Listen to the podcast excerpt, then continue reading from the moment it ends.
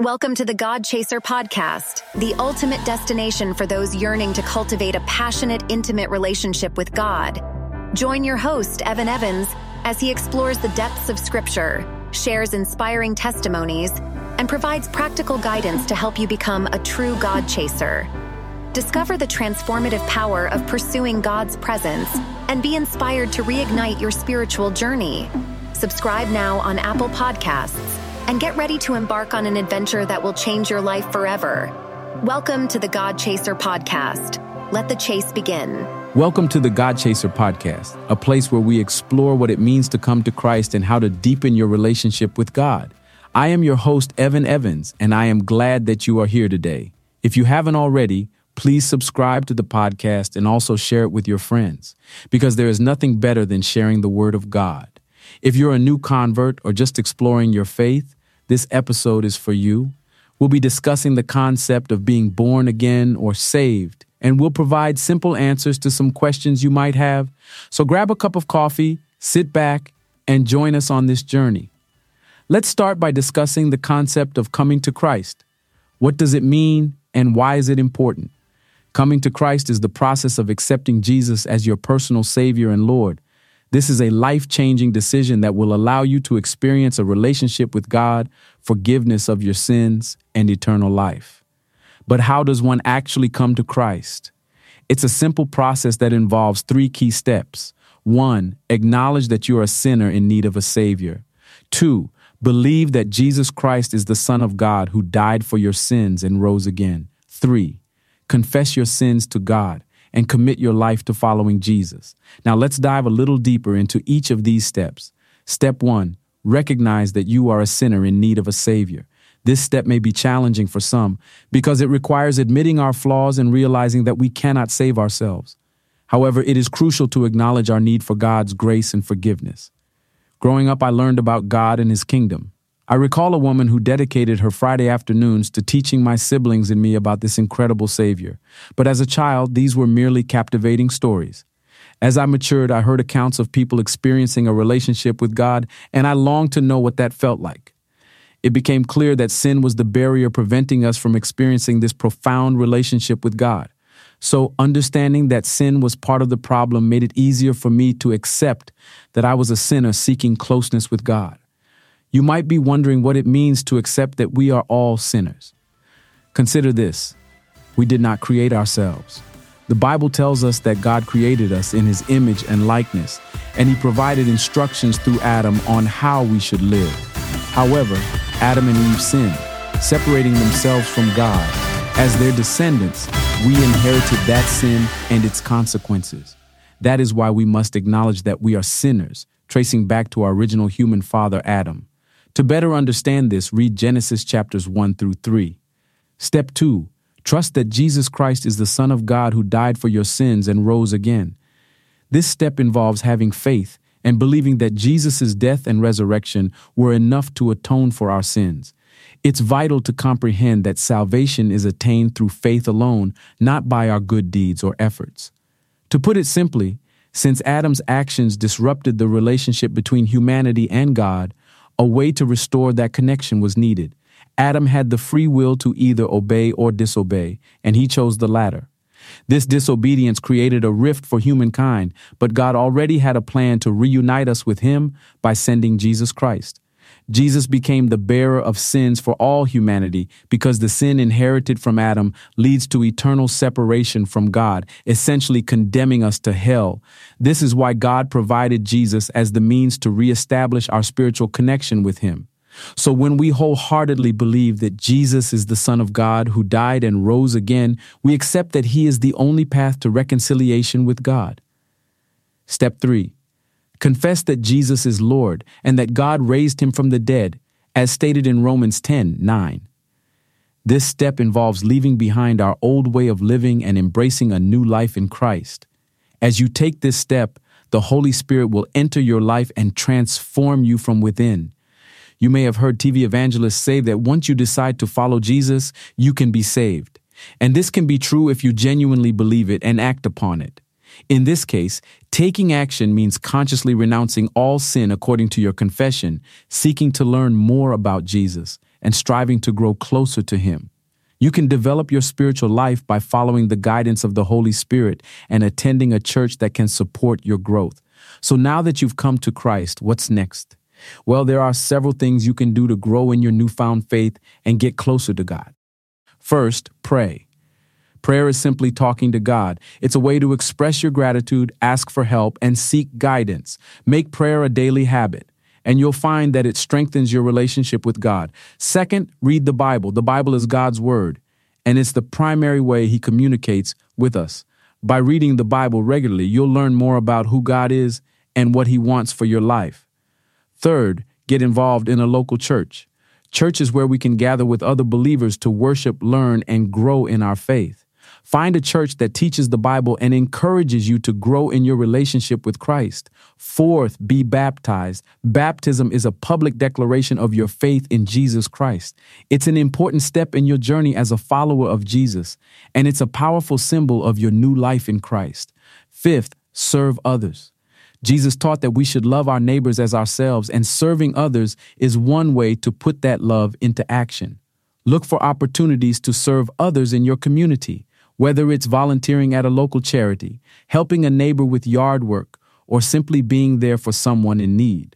Serving others not only helps those around you, but also helps you grow in your faith. Now let's talk about what it means to be born again or saved. You might have heard these terms before, but what do they really mean? Being born again is a spiritual transformation that occurs when we put our faith in Jesus Christ. It's the moment we receive the Holy Spirit and become a new creation in Christ.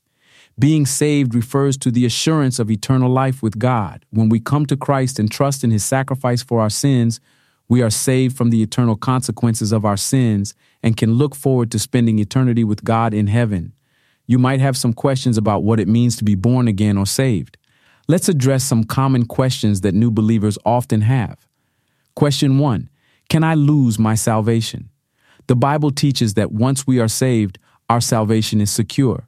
Nothing can separate us from the love of God that is in Christ Jesus. Romans 8 38 to 39. The Bible teaches that once an individual is born again through the Holy Spirit's power, they receive eternal life. John 10 28, and are forever saved. Being born again, John 3, verse 3, is a permanent state. One cannot be unborn. When adopted into God's family, Romans chapter 8, verse 15, we will not be cast out. God completes the work he starts, Philippians chapter 1, verse 6, ensuring that believers in Jesus Christ are eternally secure in their salvation. However, the Bible also contains strong warnings against apostasy, leading some to question the doctrine of eternal security. If our salvation cannot be lost, why are we warned against falling away? To answer this, we must first understand what apostasy means.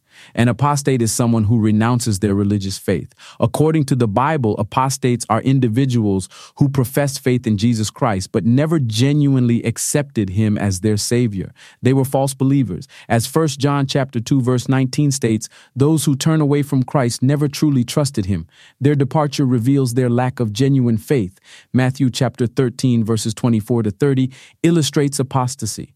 Both wheat weeds grow in the same field, initially indistinguishable. In time, the weeds reveal their true nature.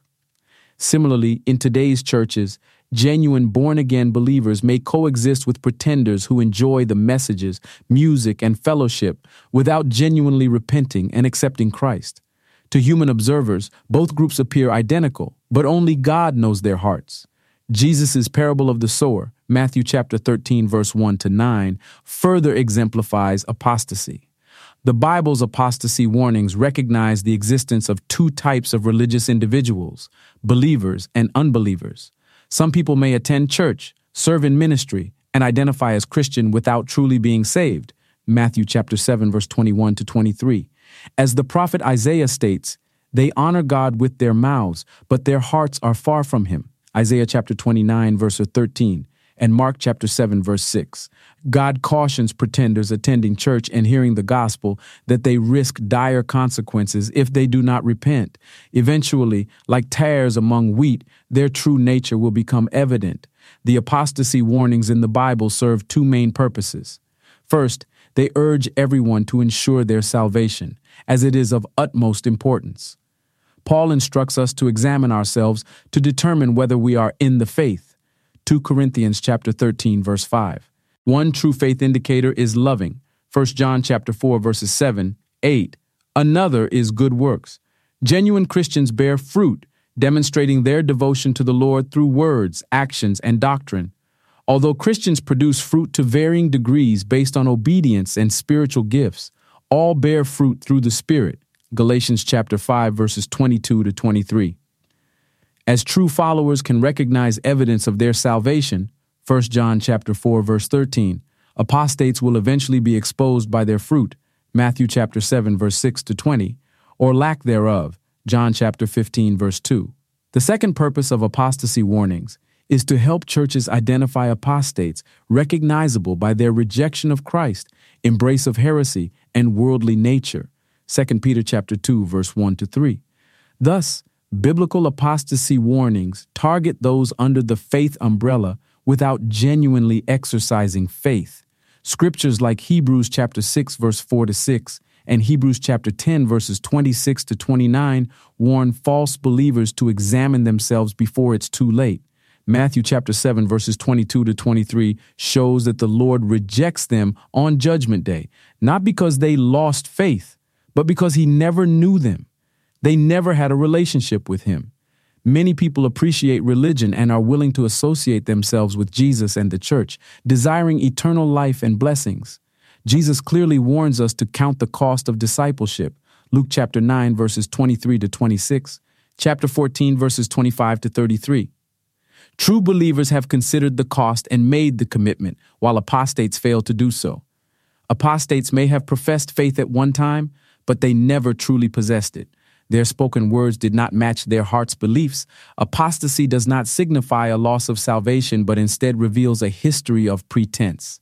In conclusion, the doctrine of eternal security teaches that genuine believers in Jesus Christ are saved forever.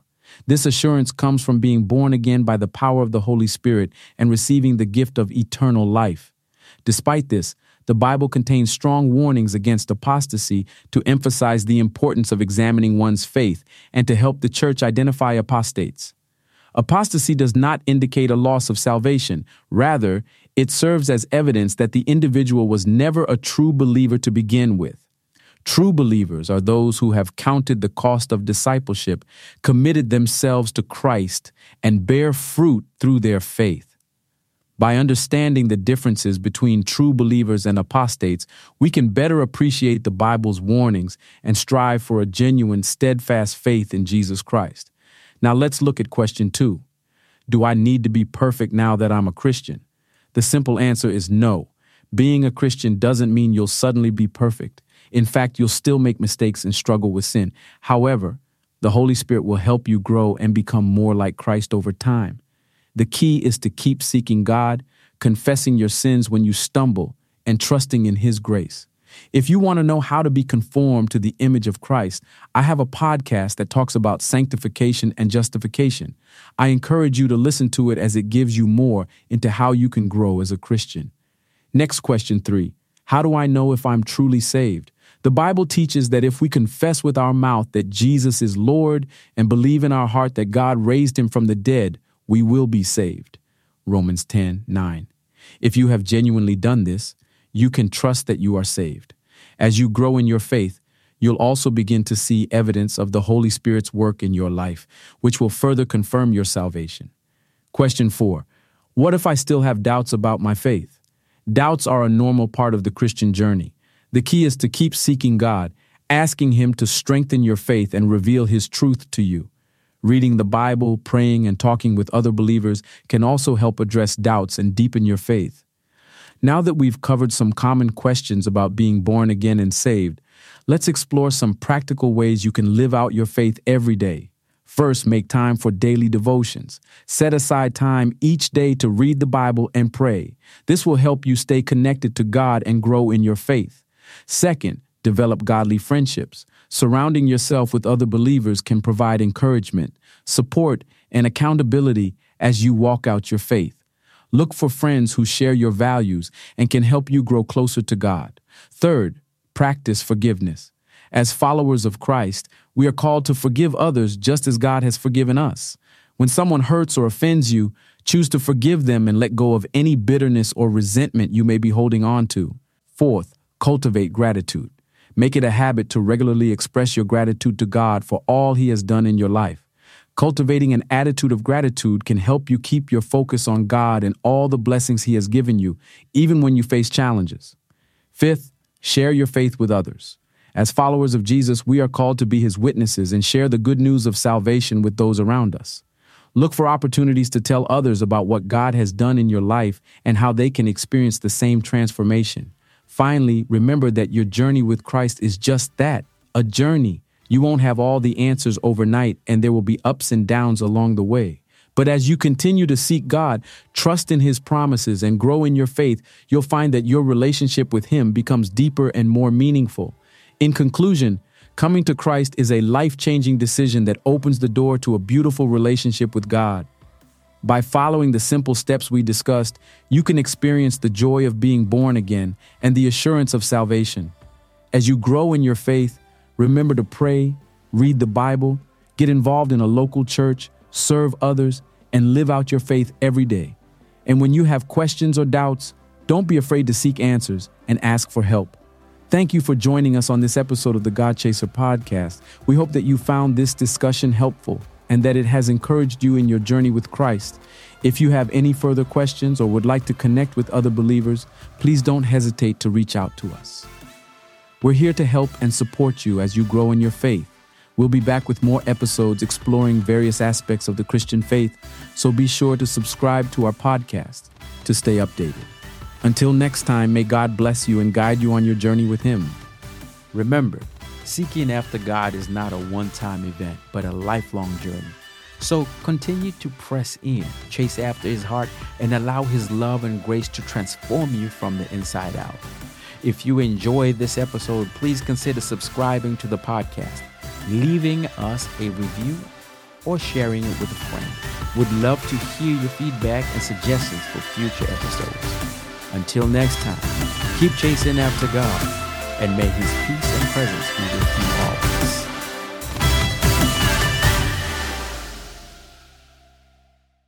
This episode of the God Chaser podcast is proudly sponsored by God Chaser Apparel, the clothing line designed to empower and inspire your spiritual journey. Are you a God Chaser at heart? Do you want to share your passion for pursuing God with the world? God Chaser Apparel has got you covered, literally.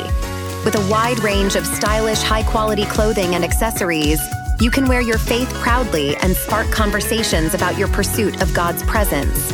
From bold statement tees to cozy hoodies, sleek hats, and much more, God Chaser Apparel has something for everyone. Plus, every purchase supports our mission to inspire and encourage fellow believers on their journey toward a deeper relationship with Christ. Visit GodChaser.faith today to explore our collection and find the perfect piece to express your passion for God. God Chaser Apparel, where faith meets fashion, and the pursuit of God's presence becomes a lifestyle. Don't miss out. Head to godchaser.faith now and start wearing your faith boldly.